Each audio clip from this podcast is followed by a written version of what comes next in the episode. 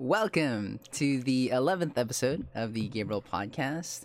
Today I have a longtime friend here, lovely Matias. Um, just a quick opener, uh, some notes that I have on her. She, oh, I've known her uh, ever since high school, is where we met. And um, s- from that time, she is a Twitch streamer, a cosplayer, video editor, a behavioral technician, a California State Long Beach graduate with a degree in psychology, um, is on the TikToks, a beauty specialist, and a Japanese language wizard. Oh my goodness. So that is what I have in my notes. So th- welcome, lovely. Thank you so much for coming on to the show. Thank you. You know what's really funny? 11 is actually my lucky number. Really? Well, yeah, because my birthday is 11 11. Mm. So 11 has always been a special number to me, which is hilarious how things worked out. yes. Yeah, the 11th episode, I did not plan that, but yeah. the universe has its ways, apparently. Yeah, it does. so, yes, how are you, lovely? I'm Doing well. Um, it's finally the weekend for me. I had a very long week and I'm just ready to relax, I guess. Mm-hmm. Yeah, a little bit of back. It's again we find ourselves in an early morning on a Saturday. Uh, Seven thirty a.m. is uh, the time for us here, Pacific Standard Time, and uh, you know, trying to fit two uh, full time people schedules leads us to this day. Um, Yep. So, but we're we're um, very grateful for for lovely coming on here. So, yeah, so uh, the episode kind of came about because the other day we actually went to do a photo shoot, and uh, you know I'm always uh, always uh, fishing for a podcast episode, and I found a prime opportunity to invite um, Lovely uh, during that time. So that was really cool, and I had a lot, a lot of fun in that shoot. yeah, it was really fun. Mhm. It's been a while since I've done a photo shoot, so I'm sorry if I was very scuffed. no, no. I mean, I had a lot of fun. Um, you know, I'm no, I'm no professional photographer, so I just, I, I kind of go love out the there. picture so far. I love the picture so far. yes, yes. Um, I like to, I like to mess around a little bit with the editings, and um, I, I do have a connection with uh or I think it's just really cool, like the whole idea of a camera and, and capturing a moment. Um, Mhm. So that's something that connects with me. So I, you know, I just play around with it, play around with it. Um, and it's really cool to have someone that actually wants to get uh, the picture taken. Um, like I mentioned, because um, there's, you know, it's just it's just a different feeling because it's like you have like you can capture something. Um, you know, because sometimes people are shy, and that's fine. It's just, you know, there's something cool as well or interesting as well to um to capture like like an emotion like other than like shy which is you know fine and you know when you Mhm. have your cosplay and like you're trying to um you know Bring out the character. bring out the character that that's um for me that's that's really cool to Yeah, kinda I that. do. I do much better uh, posing for characters than for myself, because I I have a persona in mind that I'm trying to like bring out, and I just feel more comfortable with that. I guess. i see that's cool Mhm. All right, so how about we go a little bit back in time? Um, before I met you, um, into elementary school, um, and you grew up in Long Beach like Yeah, this whole time. All my life, yes. Okay, that's cool. And um, so how was your like early, early childhood? Like your your um, early schooling? Like was it? Um, uh, wh- where did you go for like those schools? I went to Garfield Elementary School, so it's just like down the street from my house, and it was okay. I remember being such a crybaby. I was for some reason I was like such a crybaby, and um, I don't remember much from it just because um, I guess I didn't really have that many good memories. hmm Um, I didn't really have a lot of friends. I mean, I did have some friends, but I didn't have any like like with TTG. You know how with TTG, like you guys are still friends from elementary school, you know. And with Mhm. me, there wasn't um someone I could really talk to again. I guess it was a very weird element. I just didn't know how to make friends, hmm and yeah, all of that. It was just, but it was still a good time.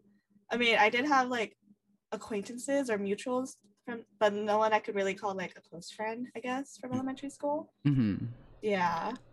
Just a quick note: TTG is a is is um is one of our friend groups that is uh that I've known since uh what is it? Some of them I've known since elementary, but it's kind of like middle school, high school. Like it's just a very long term hmm friend group that we have.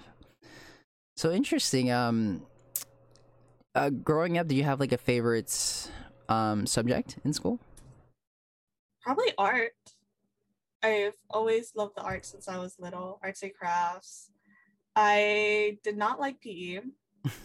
or we we would play kickball. I suck at kickball. I couldn't kick the ball. Couldn't catch the ball.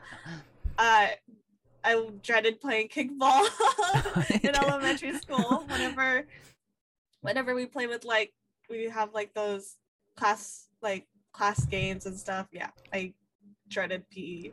Art, arts and crafts though. I really love arts and crafts.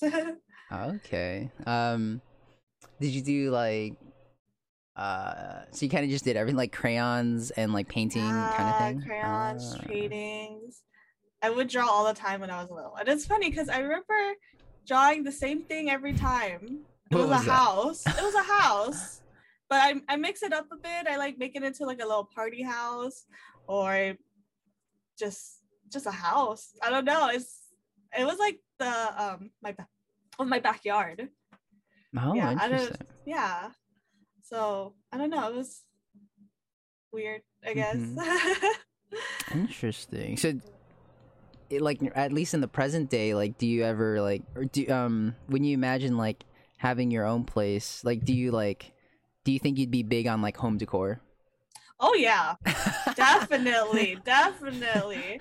I would be. I am like I always look up like Pinterest boards Mhm. and like look at like the different aesthetics and stuff.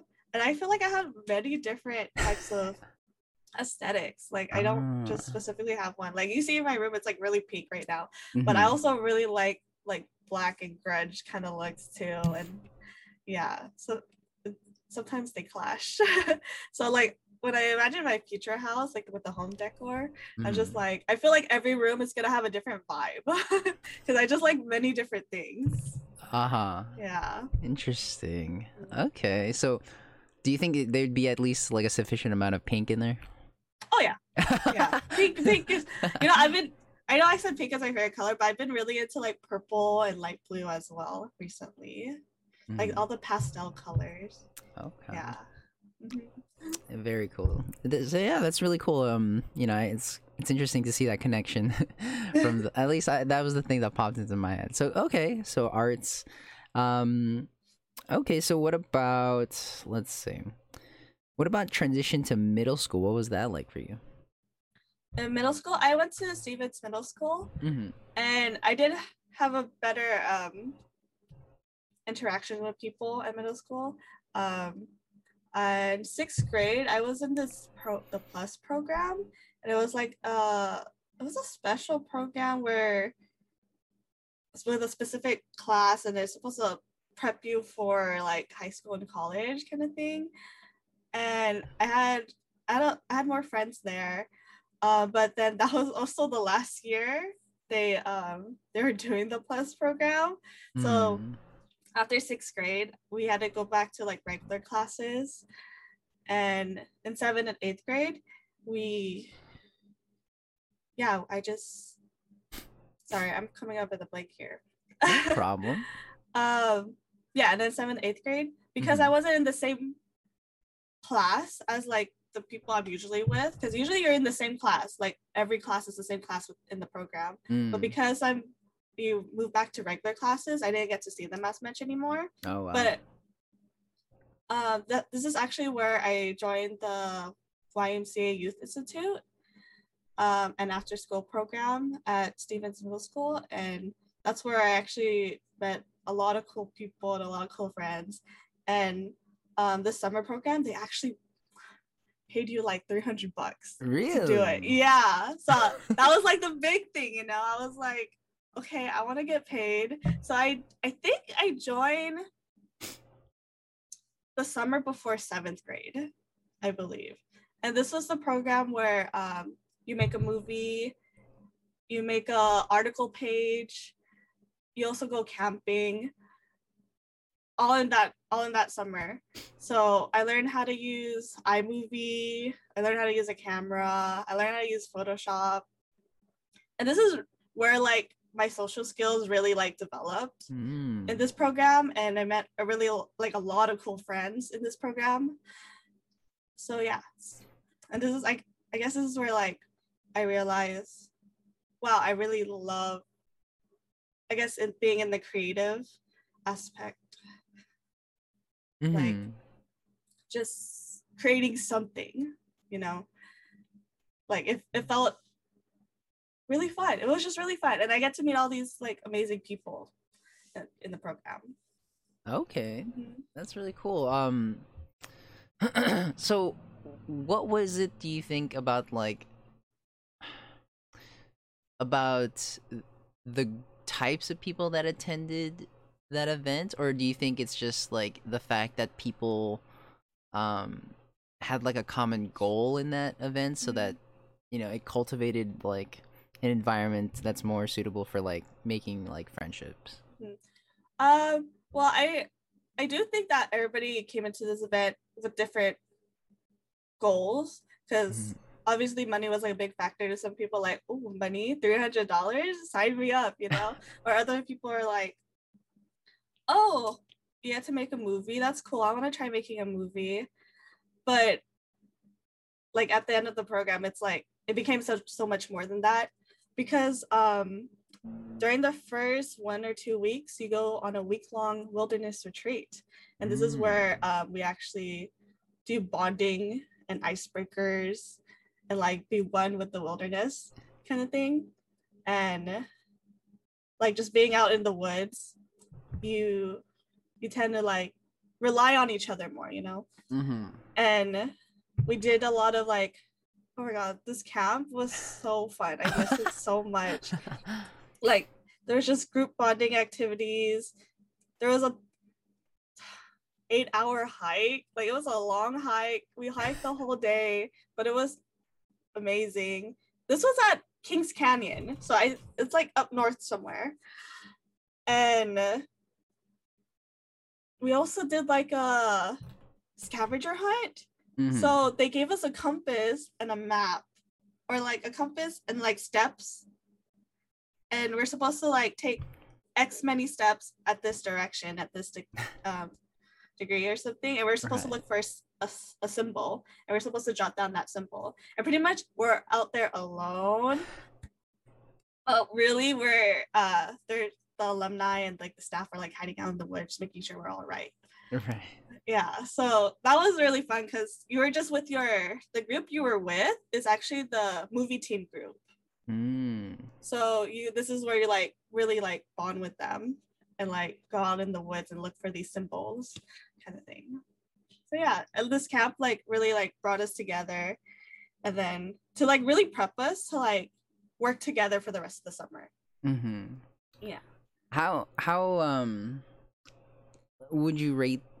Because it seems like that event, like it was a pretty happy, like a, a- at least a positive memory. for the most part How- there, there were there were some um bonding like games that were very difficult but because they were prepping us Mhm. for like there was this game called the devil maze Uh-huh. i don't do you know I, there was another game similar to it but you have like paper square papers on the ground and you have to figure out the pathway to exit to the other side so if you step on the wrong square then you have to start all over again so you have to memorize the path every time someone is on the on that you know on that maze Yeah. I don't know if that makes sense. Yeah, I think so. Yeah. yeah.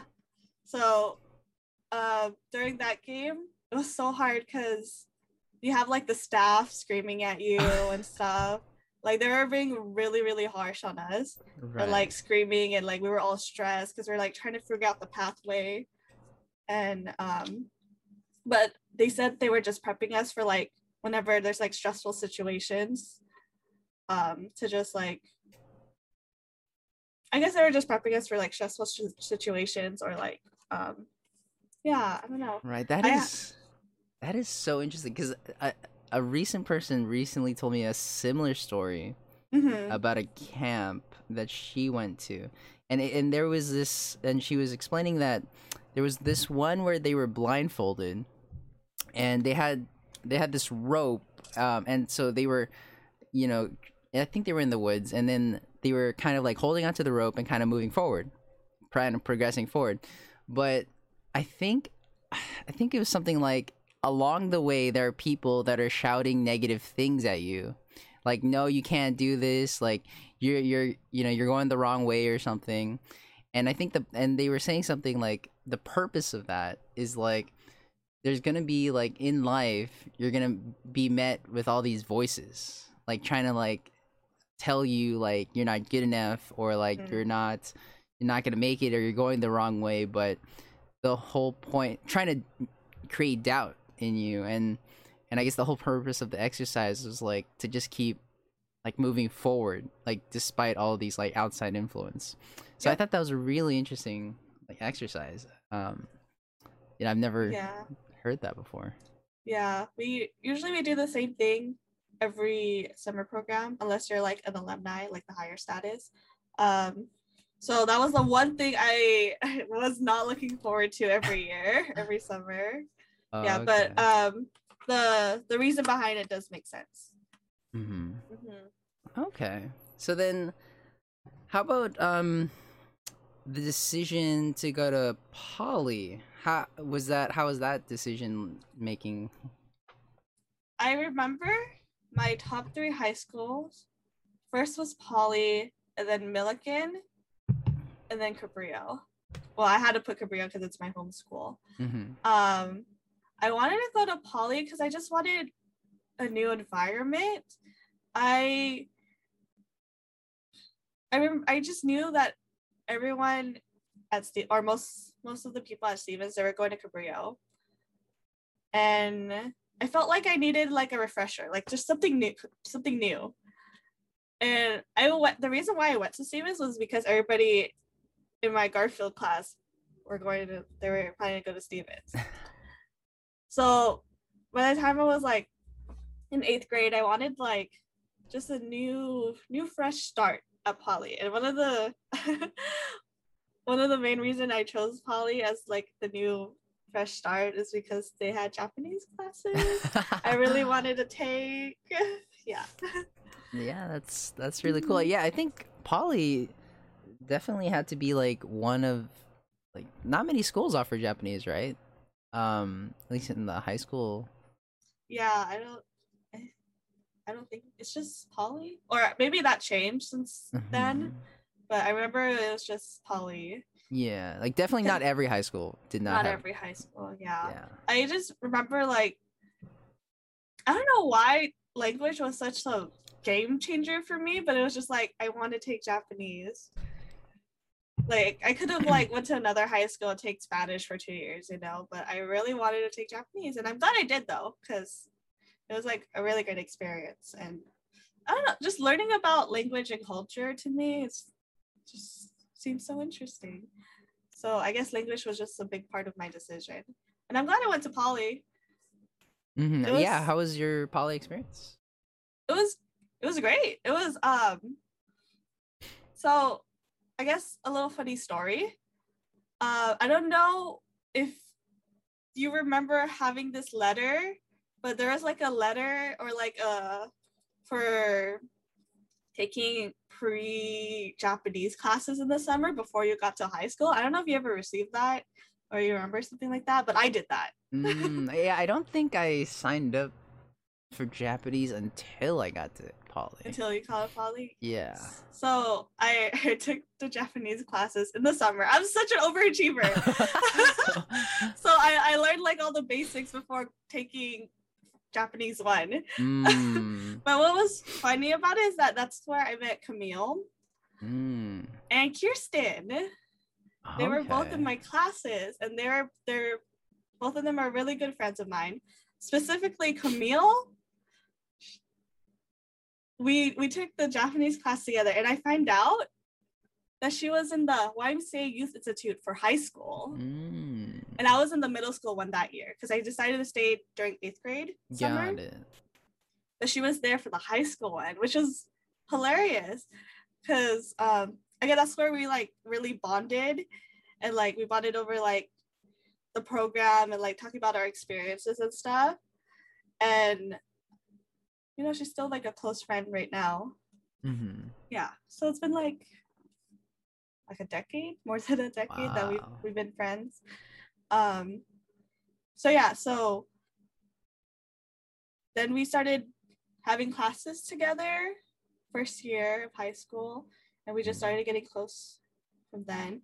I remember my first two years of high school, we both would visit the YMCA because it's like down the street on Atlantic, just like straight down.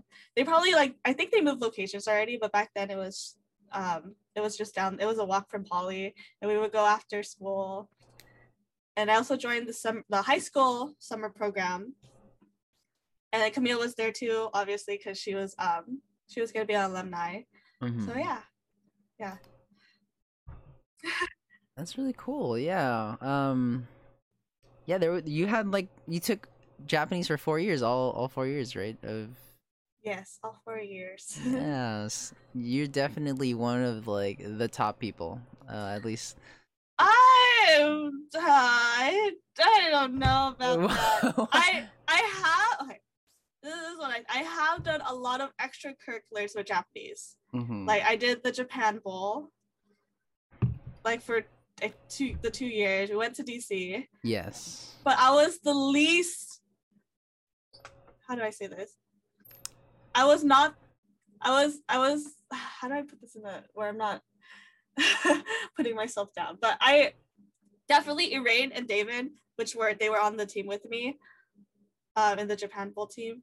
They they are definitely smarter smarter than me. They like I uh, I'm not the smartest one in the group.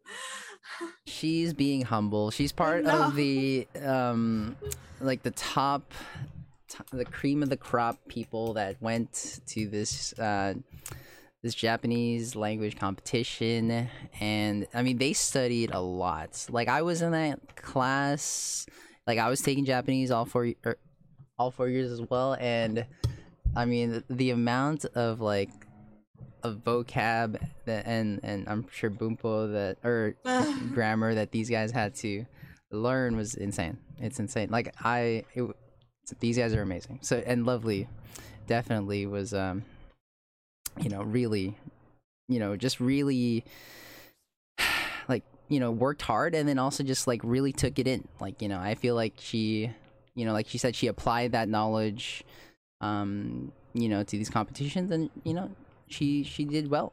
She did amazing. So that's really cool. yeah.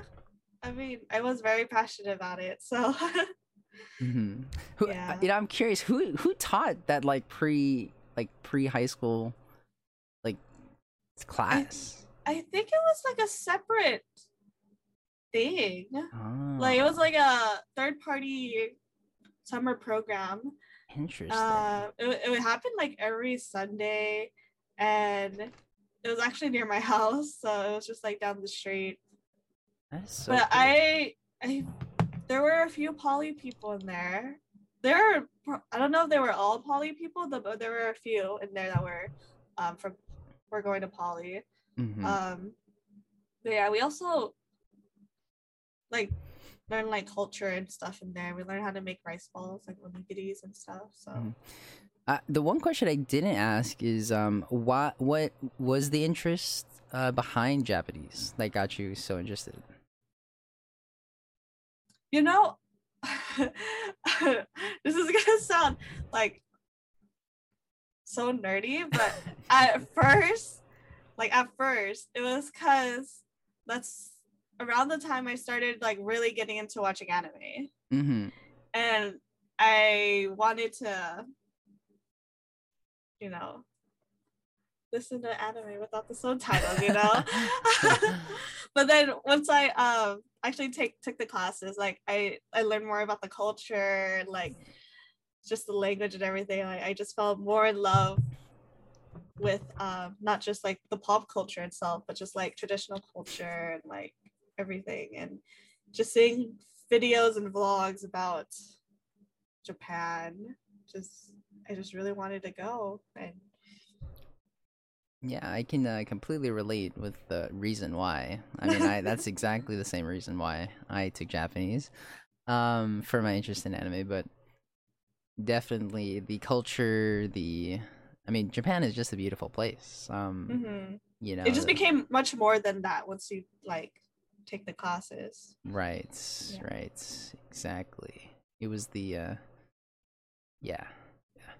Um so yeah, Japanese um and then you mentioned let's see what else. Um hmm, hmm. Okay, and then the cosplaying didn't come in until college or was that bef- like this time period as well? Um, not until early college. Not until early college. Yeah. Okay. Doesn't come until early college. I mean, I think I dressed up like. No, yeah, it was definitely college. Okay, so before that period, so during high school, what what was like like who was lovely in high school? Like in terms of like where like how would you have described yourself in high school? Like your aspirations or just where were you? like at that time, I was Mhm. really into movie, like movie making, editing, picture editing, like Photoshop and stuff. I was, that was my whole first two years of high school. I was like, I want to be a film major Mm. kind of thing. And um, during the last year I attended for um, the YMCA Youth Institute, it was um, I became a tech tutor and a camp leader. And that year we invited a bunch of other high schools into our camp. So I went to because there were so many high schools that were attending, and I was an alumni at that time and the camp leader, I had to go. Did I go for? Two, I had to go for two weeks. Mhm. I had to go for two weeks. Some people had to go for three. I just, I- for me, I was like, two weeks is enough for me. I'll do it for two weeks. And so I became a camp leader and just like interacting with like a bunch of different people and seeing how much like I inspired them. It was such a great feeling, you know? And I remember getting a letter from like one of the kiddos. I mean, they're not kiddos, they're the same, like around the same age as me. But um they like gave me a letter before um the camp ended. It was so sweet. Like it was just it was just like making that change in someone else's life. It's like amazing to me.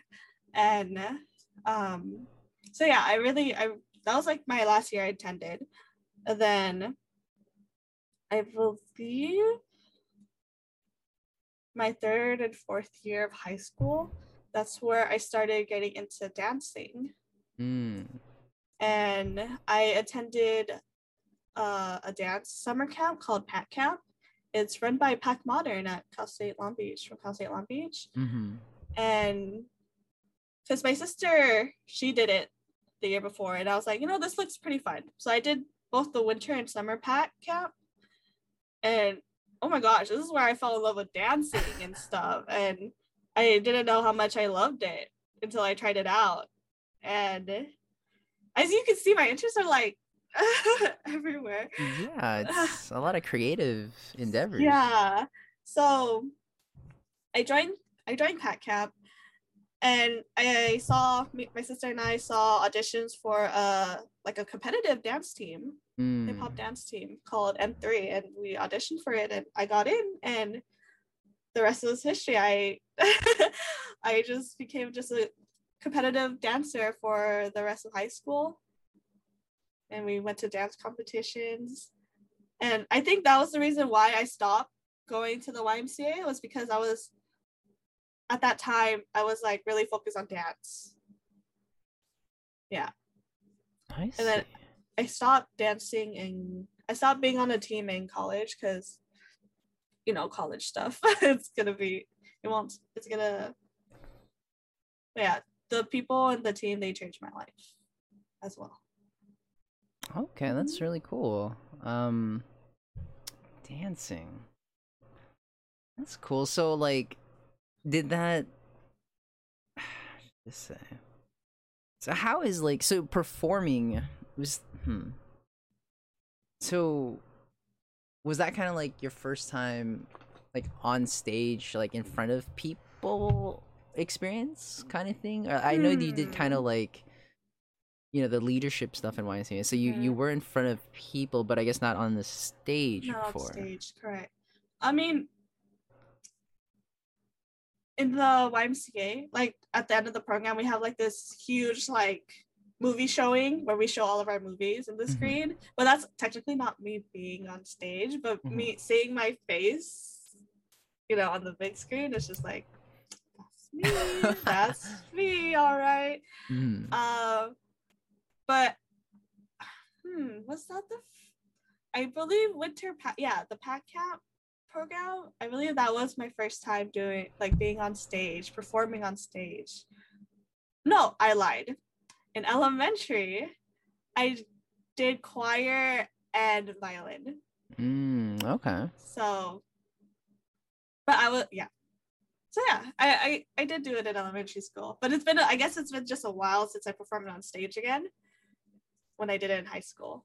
Right. So were you like comfortable, like kind of like with the light kind of being on you, like by that time?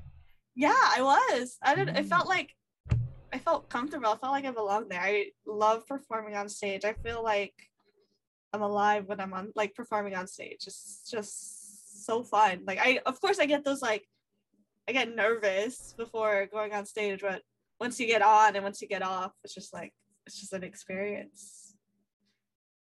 Okay. Yeah. That's super cool. Yeah, because I mean, I was, I, like, I was maybe I am still petrified of like stages. Like, I was like, I was. I mean, I had like stage fright for like forever. I mean, like, I I did have that similar. Even though the fear was the dominant feeling, I, I definitely like on stage. You definitely feel that alive when you're talking.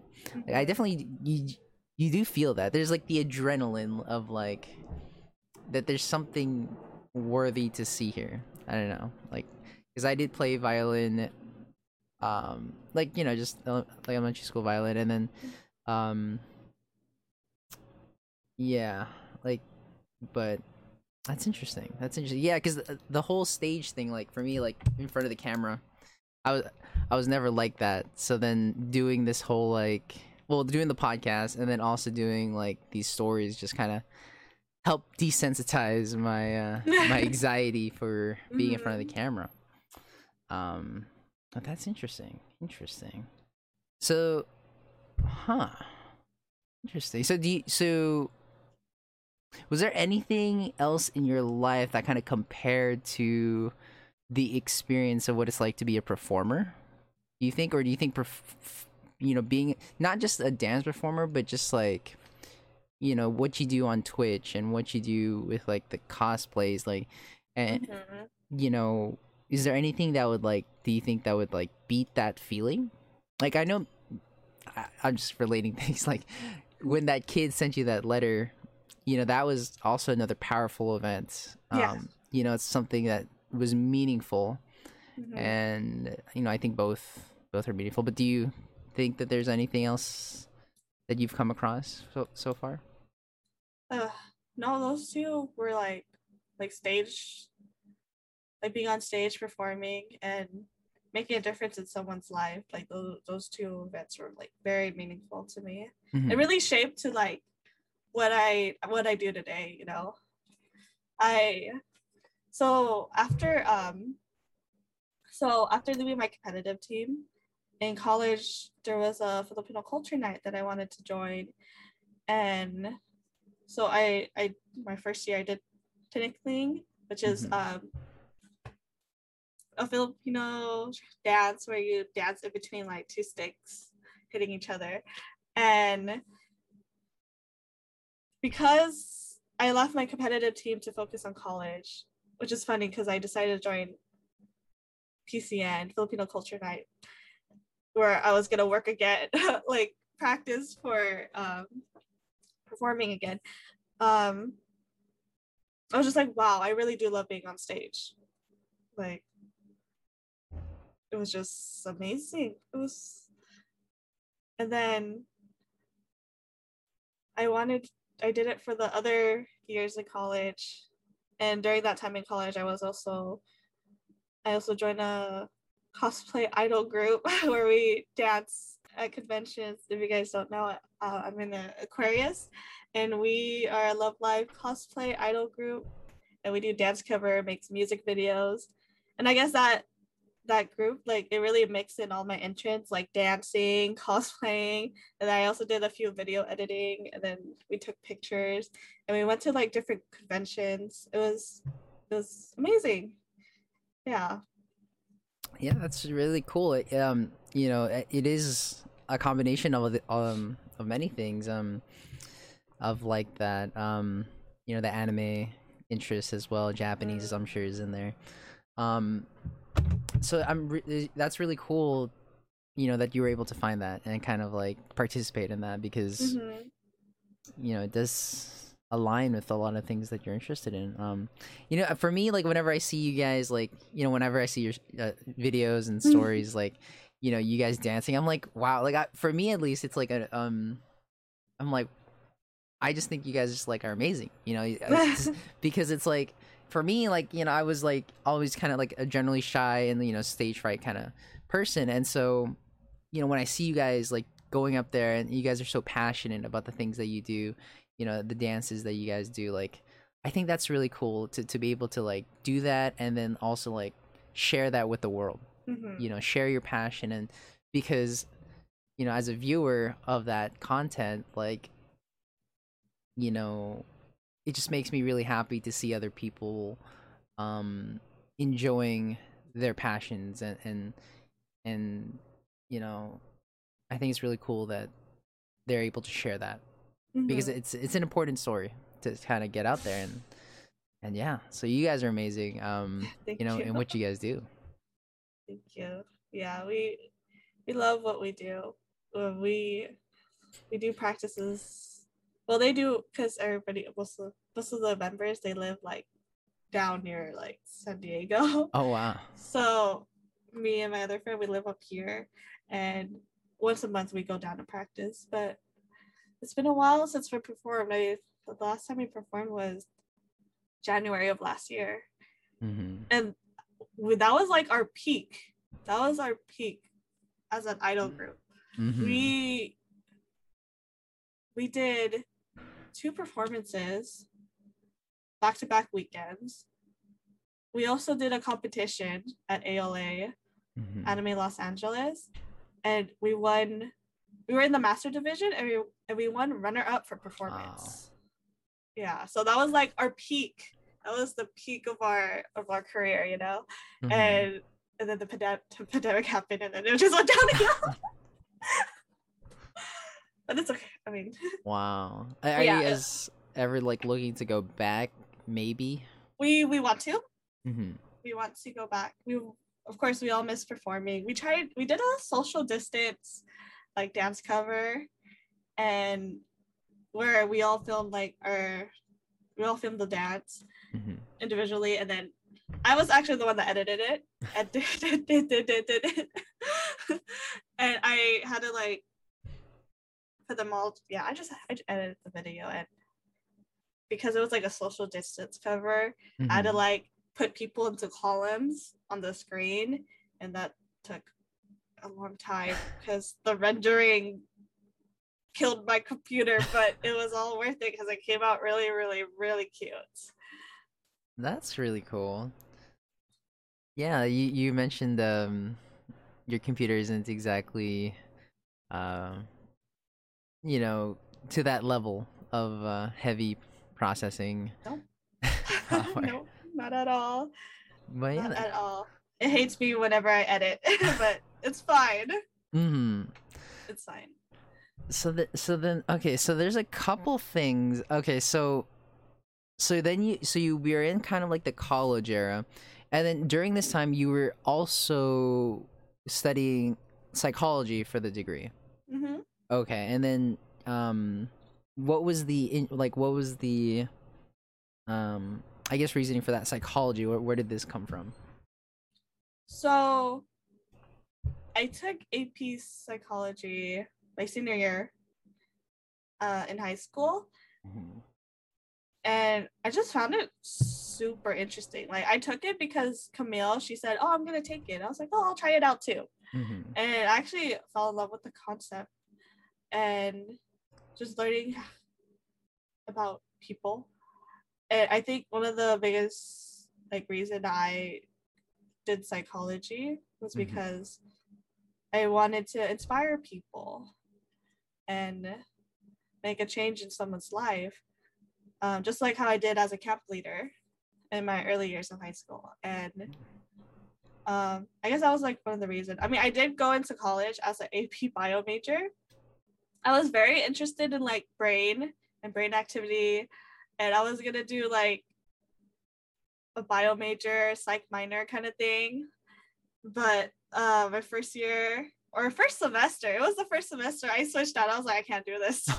I can't do this. So I, uh, that second semester of college, I, I was like, okay, I'm a psych major. I'm gonna be a psych major, like full on psych major. So, yeah, I switched my major during. I didn't even survive a full year as a bio major. I, I was like that first semester. I was like, that's it. I can't do this. I can't study all the time hmm especially since like the only thing that was interesting to me was like the brain um i everything else about like bio didn't really interest me so so i went to psych hmm and And did you do? i i enjoyed it a lot more a lot more Mhm. Okay, that's interesting. And then, um, so like by the end of like towards the end of like, um, the degree for psychology, like did your, um, I guess did your views on psychology change? Um, was it the same, uh, kind of interest when you when you first came in, or was it like an altered viewpoint of some sort at the end about psychology? it was it was interesting it i remember taking social psychology and Mhm. just everything about people was just so interesting to me. And then I knew I wanted to work with children, so I took uh, child child development, and yeah, it was just I guess an eye opener. Um, it's like I don't I don't know how to explain it. It was just other than it was just very interesting to me to learn like about people and behavior and, I don't know. I, it's so hard to explain, but I just enjoyed it. interesting interesting. So um okay so then so then after you you graduated um and you said you did work you did want to work with kids so then i know that you've become recently a behavioral technician. Hmm and um can you explain a little bit on what behavioral technicians do Yes. So behavior technicians, um, pretty much we're doing ABA. ABA is applied behavior analysis, and um, the company I'm working for, where we go to clients' houses, we help the family. Um, pretty much we're analyzing the behavior and seeing what we could do to replace the challenging behavior with a more socially accepted behavior kind of thing. mm-hmm So I guess for example, um, let's say the child is tugging at mom, and that they want to replace that behavior with um, like tapping the shoulder instead you know so it's like replacing that behavior but it's also more than just that it's like there's a lot of uh, discrete trial training Mm-hmm. um, where we just teach them behavior i guess. Example we um, there could be a child who is nonverbal. So we're gonna try to find ways for the child to ex- express like what he he wants or they want. So um, usually uh, children they cry when they want something right Mm-hmm. they cry, they whine, they might swipe at people, um, and they how do I explain this? So when you grow older, usually you learn words, like you learn how to talk, but because um, the child is nonverbal, Mm-hmm. you they're just gonna cry to get what they want and Yes. that is something we uh, that is a challenging behavior and we want to replace like teach them how to other ways to get mom's attention or dad's attention or like get what they want so like i i notice some behavioral technicians um, for nonverbal clients they they do like more if they want more of something or open like try to teach them how to do like open or if they want Jews, like Jews, like the J, like like like sign language stuff, like all done, like all done, um, or like tapping the shoulder, or like pointing at something when they want something. It's like stuff like that. Yeah. Okay, so yeah, so definitely I can definitely see um you know, it's what the, what behavioral technicians do are, are super important because um you know, it helps these kids um I'm sure socially um help them to kind of um you know just get better outcomes for themselves ultimately because um they are surrounded with other people and and learning how to um you know interact in a way that is you know beneficial for for both parties i'm sure is gonna help them and and i'm sure help their parents and also um Mhm. just everyone around them Yeah, I know the parents. They're very grateful for what I do. mm-hmm. Um, they're just. It's really fun. I don't. It could be fun, and then it could also be mentally draining because you have to like stay that very energetic and happy mood um, around the around the kids, and you just have to make it fun for them because you don't want to make lessons boring, you know yeah and you want to try to whatever you try to teach them something you want to like implement the play into it and you want to make it fun like for example you want to like reward them if they're doing something good like i have to pay attention to what they like mm-hmm. i have to see what they like what they're going for what they're playing with at that moment and i use that to my advantage so I, if i see them playing with with a book. They're they're reading a book. They're going towards the book, right? I take the book. And I'm like, high five. And they high five me. Good job. There you go. And then they get the book. So they know like if they do uh, what I'm asking them, they get a reward. Like we want it's like positive reinforcement, you know? yeah and um, you just want to reinforce the good behavior. So like I really have to like pay attention to like what they like to play with, so I could use that to my advantage. Definitely Mhm. definitely it's so interesting because um at least I, I was reading a book about habits about habit Mhm. formations and you know there's always the um there's the uh, kind of triangle where it's like you have a cue or like a trigger and then you have the behavior and then you have the reward Mhm. you know so you know once like and then over time um that's how our habits form and that's also why it's really hard for us to like change our habits um because you know a lot of that is like subconscious after a certain point. Um but you know what you guys do is like you know that new habit formation. Mhm. you know introducing that trigger Mhm. you know defining the behavior and then also you know giving that reward so that it is that positive reinforcement. Correct. It's kind of hard to find the balance between play and Mhm. like um perform like doing your goals right? Right.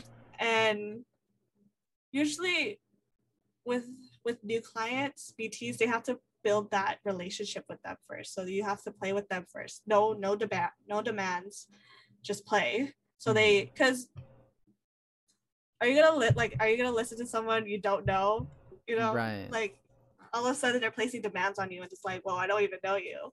So when you get a new client you have to like build that rapport with them and just play with them and have them get used to you. And then after that um, you work on goals. Like you just like slowly introduce them to like goals. Right. Um, while also implementing play and i guess that's where for me it's where the transition between from going from play to like implementing all the goals i need to do is like where it's a little hard because it's like they're so used i'm so we're both used to like just playing with each other you know? And it's Mhm. like finding a good balance where they don't feel like I'm placing too much demands or I'm placing too many demands on them where they I lose that rapport with them. Right you know because like if I place too many demands then my relationship with them might go down kind of thing so I really need to find like that nice balance where like I'm like I guess I just you know just, just slowly introduce it to them and then build up from there That is hilarious. My mind just made a connection um between like your um between your like rational mind and then also like your um kind of like your subconscious self so like your inner ta- dialogue you know when you're you were just describing your interaction with like your client but then my mind was like that's kind of like it an int- like the way that you like the self talk like when you're talking to yourself because it's like all those things that you just mentioned applies when you're like trying to get yourself to like do something.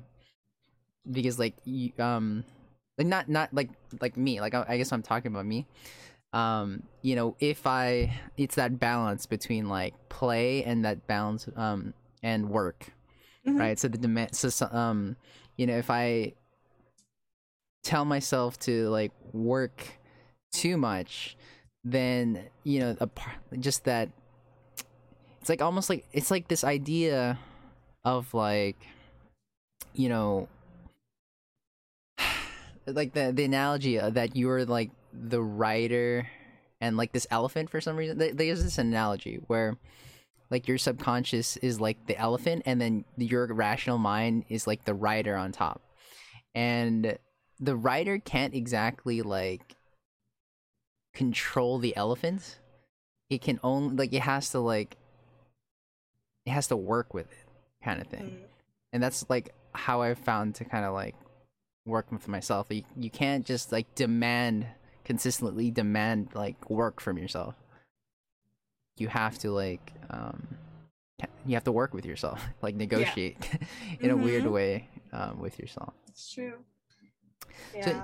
so interesting so so you have this behavioral technician thing going on and then at the same time you started this whole twitch streaming um kind of adventure so how's that been it's good. I honestly didn't see myself streaming. Like, I don't know. It, I never saw myself streaming, never in my life. And for some reason, it's really fun. Um, trying to figure out how I started. I think earlier this year, or no, maybe like a little late last year, hmm I started watching streamers. Um, usually I watch like YouTube videos of their like real or clips, you know, hmm and stuff. I usually don't. For some reason, I before I didn't like watching like the whole thing. I just want to watch like the interesting parts, like highlights, I guess, yeah which is why I always like watch, um, just YouTube clips. But last year, I started playing a lot of Animal Crossing hmm and there was this Animal Crossing streamer, YouTube streamer that I was watching a lot of, a lot. There was like two of them, and I was like, "Oh, this this looks so fun." They're like just building their island, they're just chilling. But I was like, maybe I, that's probably not for me though. and then I started watching other streamers because um John, my boyfriend, he told me about GTA VRP, Mm. like an RP server, and I was watching. What was I watching? I was watching. I think Sykkuno. I was watching Sykkuno, Mm-hmm. and then Val- Valkyrae, and then Fuslie. Like that whole like crew. I think it's because on TikTok I saw a lot of their clips. And I was like, you know, these people seem really interesting. I gotta watch one of their streams. So I started watching them, and I just saw how much fun they were having. You know, it was. It just seems like they're having fun and they're like playing games with friends. And I was like, I want to do that. I want to have like I guess you could say I just realized this because I haven't performed in at least a year Mm-hmm. that streaming kind of feels like performing in, in a way Yeah. like because i'm putting myself out there people are watching me do something and i guess that's what i was craving for this past year and a half Mm-hmm. like just I don't I don't it's so weird. Yeah, I think Yeah. I just realized that maybe maybe I was I was just missing performing and I thought streaming was a good way to like get back can I get back into it in, in a way Mhm. where I'm just playing games and people watch me and and I'm like talking to to them and huh what a realization That's what I- happens here on the Garo podcast. the, the realization yeah and i also wanted to start streaming because i wanted to um just get myself out there to play games with my friends i Mhm. have really bad gaming anxiety Really? yeah like I, I which is weird because I used to play League a lot, a lot in high school. Like I Mhm. didn't care. I just played League for fun. I played with friends. I played with like I game with like strangers and stuff. And I don't know. And then I and then I just started developing this anxiety where I I'm scared to play with my friends because I Mhm. suck. You know? Mm. like I was scared to like be really bad and I stopped playing competitive games because I didn't want to be in a team with people who are gonna like be mean to me. Mm-hmm. I have a very fragile heart. And like yeah, I was just like scared of that. And then I know like during game nights with like friend groups, they're like asking me to play games or like I see they're playing something and I and I want to and I just I can't bring myself to to play with them for some reason. It's really weird, but I started streaming so I could like I guess have fun with it. Like like force myself to like play games with friends. Right. Like, oh, I'm streaming this day and I'm thinking of playing this game. Do you want to play this game with me kind of thing? You know? And yeah. um so yeah that's what so i've been playing a lot of games with friends recently like like a, a little bit more than you i used to hmm How do you feel the the game anxiety has been? Like, do you think it's it's a decrease a bit or it definitely decreased okay? it definitely decreased um but i still can't bring myself to play competitive games Mm-hmm. because unless it's like a full squad a full team with Right. people i know i can't bring myself to play with strangers um just because there's a lot of like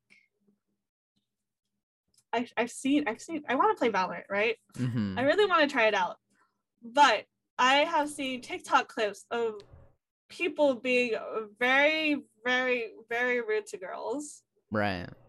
and or just like people being mean to like people in general you know and right.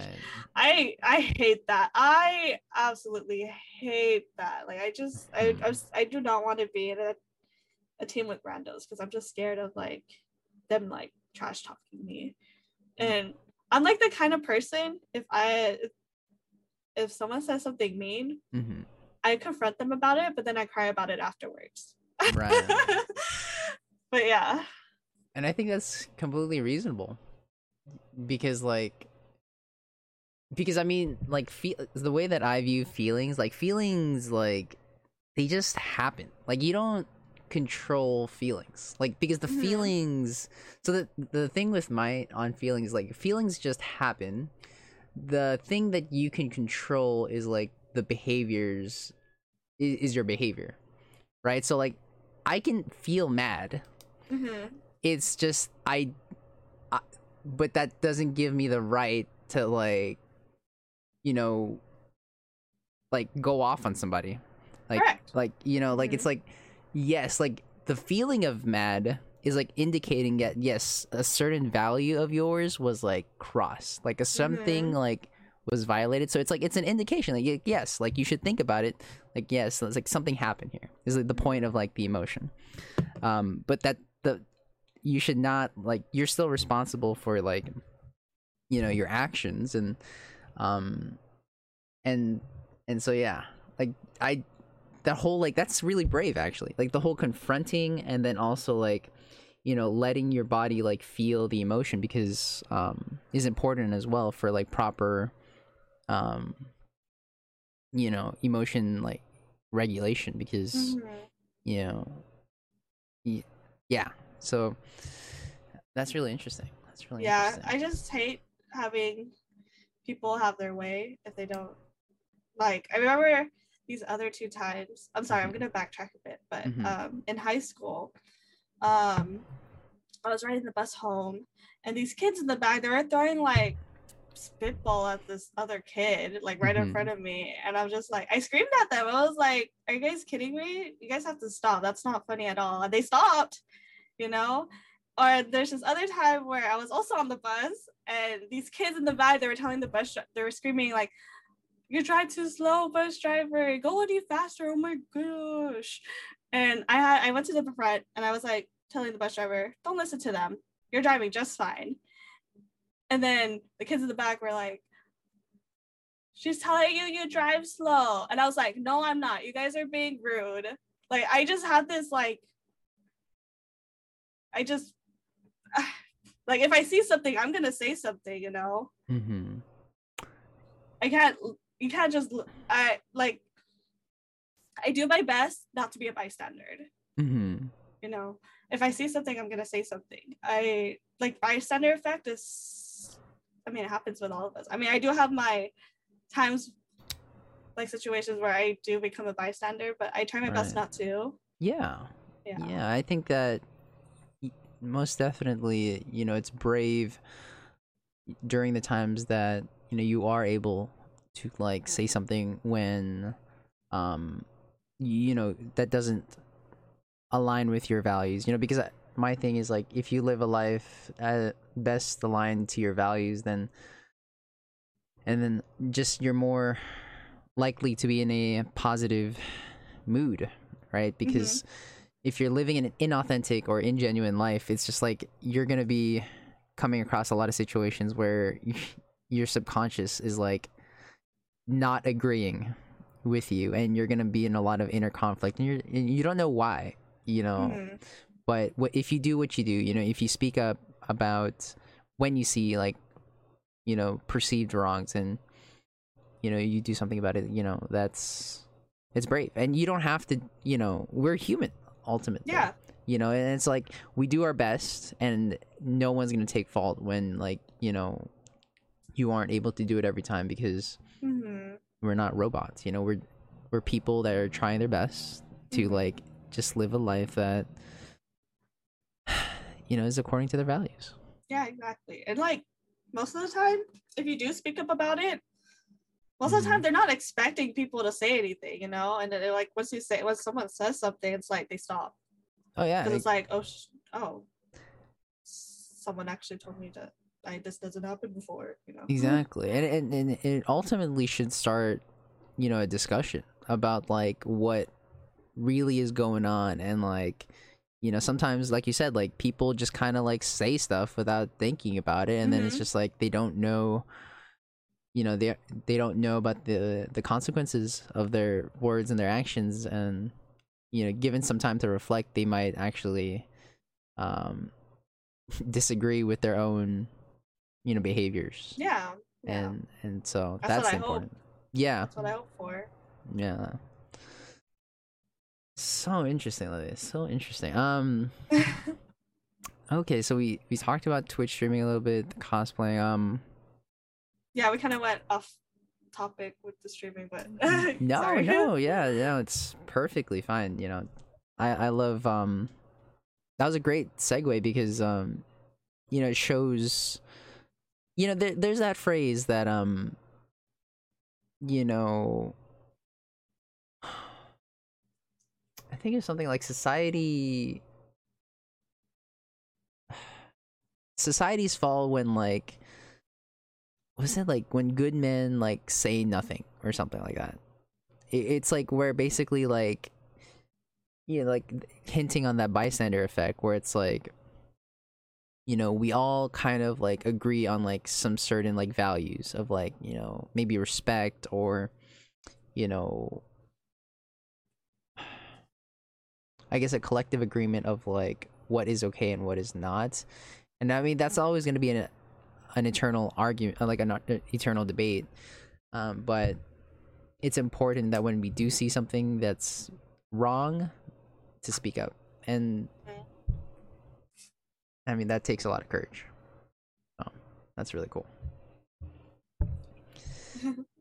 Yeah so interesting. So where do you want to see like this whole um psychology thing play out? Do you think that you're gonna kind of uh, progress with that or take it somewhere else or Um, right now, I this is my f- first time doing ABA, mm-hmm. so I just want to feel it out for now. I knew I wanted to work with children, and just trying to see how I like it right now. Uh, I'm just getting used to it, so because I just started, and right now it's really mentally draining. Um, but I'm gonna push through, and like once I get uh used to it more, hopefully I do like I feel much more better about it. So yeah, I'm just trying to see how I like it. I might take the B cat. Um but I'm gonna see if I this is something for me, I guess. Mm-hmm. I'm trying to see if this is something for me. interesting In that in an ideal world, I'd be a content creator. in right right an because ideal world. yeah because everything i've um um you know everything i've heard so far you know everything is alignment with the arts and performing and um you know teaching. I definitely like a teaching aspect to to that. So you know if you can somehow combine those things like you did at the um you know with your with your cosplay group um definitely i'm sure that's going to be important you know for you. Yeah. but i mean that's like you know of course that's easier said than done. yeah it doesn't happen to everyone. It doesn't Yeah. happen to everyone. But it if ever comes to the point i that would be the dream honestly but yeah. for now it will be a hobby. Mhm. i mean you're making the right moves uh, you know? It it looks like with the with the twitch stuff and you know you're putting your expertise with the uh, video editing in there with your content creation on tiktok twitch. Um you don't have a youtube yet do you?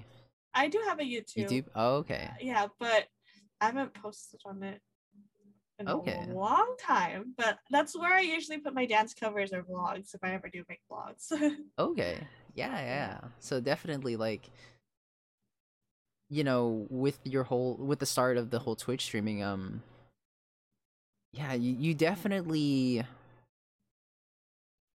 you definitely have that um like you definitely have that important characteristic of of um of leadership I, I feel like definitely in you it's like um you have this gentle leadership vibe to Mhm. yourself and, and i think that's something that people gravitate towards you know and, and you're passionate and you're genuine that's hilarious because you described my Myers-Briggs t- uh, results that's that's my bre- yeah. really? Yeah. Yeah. um but definitely. You know i see it just from this you know from our conversation today that um you know you're definitely you know a spirit or soul that attracts um you know other individuals. You, you know you definitely like empower other individuals um just by the life that you like lead. Hmm you know like you know genuine like genuinity is really important to me like as a value. And um just because like when i see a person like being truth to themselves and like um and, and, and just trying their absolute best to to move forward in life like that you know that's what i hope for other people and when i see an example of that in life like yourself and and what you do um not only does it inspire me i'm sure it inspires like everyone else and it's like a cascading effect. You know like if you do like if you aim to be the the best version of yourself not only will that help yourself but then also everyone around you. But then not only that everyone that watches you because you decide to share your story and so the, your effect is just multiplied you know by by the amount of um you know just how far you can get you know your story out there.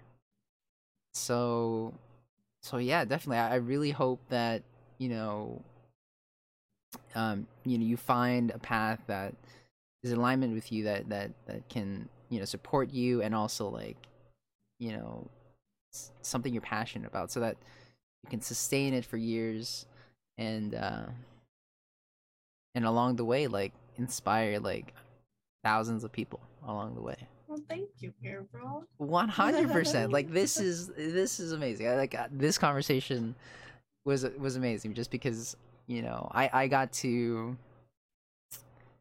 witness a bit of good out there in the universe with your story. Yeah and, and i'm sure it's not you know it's definitely i'm sure not been easy to to to get all those experiences along the way i'm sure you've had plenty of hardships plenty of Mhm. of um you know you know of the uh, unfairness and tragedies of like life um but despite all that and despite all the future um you know instances of that like you know your soul is able to to um you know just kind of similar to that uh to that blindfold exercise you know to, to kind of Yeah. keep moving forward um despite all of that i mean that is just courageous and brave and you know just the most amazing thing that i can at least witness Mhm. in another human being Thank you for listening to my story. Like, it's just there's there was a lot of things that really shaped to, like, be who I am today, and it's really nice talking about it. Like, and then realizing other things. Like, there's so many factors that came into play in my life that made me me.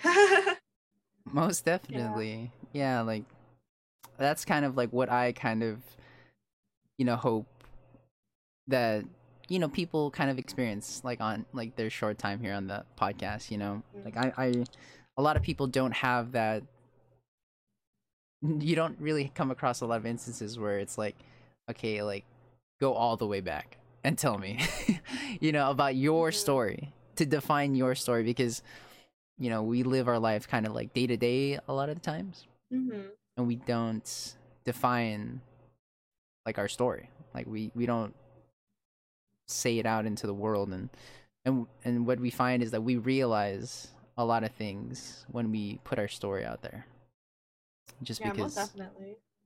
yeah yeah so i'm happy that you know you got something out of the episode I did. I really appreciate you listening to me.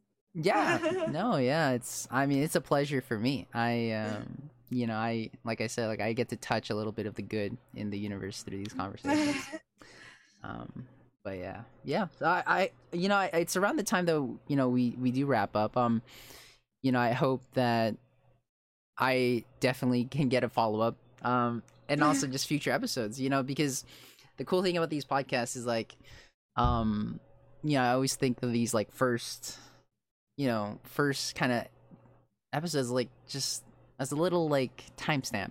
You know, like this is like who Mhm. Lovely, you know, this is who her being was like at this particular date, and like I like that. yeah, and you know, sometime in the future, like it's just like I always there's so many things that changes throughout the day and Mhm. like the week, and there's so much, and so like I'm sure the next time you're able to speak, like there's pl- there's plenty that we didn't touch. There's plenty that you know there will be to talk about, Mhm. and you know I look forward to the next episode that we can sit down and talk. Yeah. So yeah, um, do you, um, where can the viewers find you, Lovely? Do you have any socials that you want to shout out there? Sure. So, oh gosh, I have a lot. So, uh, my Instagram is lovelies underscore cos.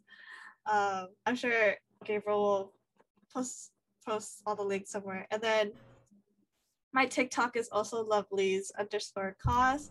My Twitch, my my Twitch is lovelies underscore.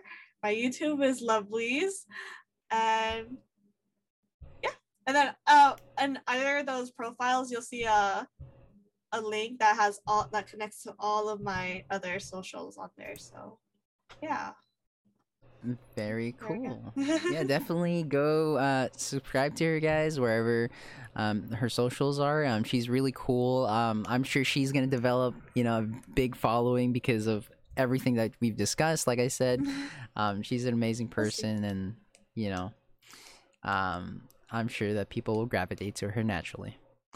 So, so yes, thank you so much, Lovely, for joining me in this Saturday morning. Thank Um, you. it was a pleasure. Um, and uh, I hope you know that everything goes well with you, and then and that I look forward to our next uh, meeting. For sure. Thank you so much for having me. Thank you so much, Lily. All right, that will wrap up our 11th episode of the Gabriel podcast. I hope you guys are doing well today as well, and uh, I'll see you on the next one. Bye. Bye.